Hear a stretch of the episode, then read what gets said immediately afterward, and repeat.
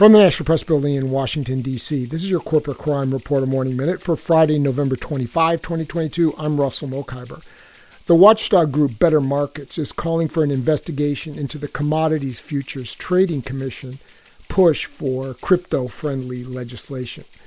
The CFTC chair is using scare tactics to push Congress into blindly passing crypto friendly legislation that installs a weak regulator as quickly as possible, even before anyone has examined how that regulator, the CFTC, has already failed to do its job to regulate FTX, and before anyone even knows how FTX imploded, much less how that might have been avoided by new legislation, said Better Markets CEO Dennis Kelleher. For the Corporate Crime Reporter, I'm Russell Mokhiber.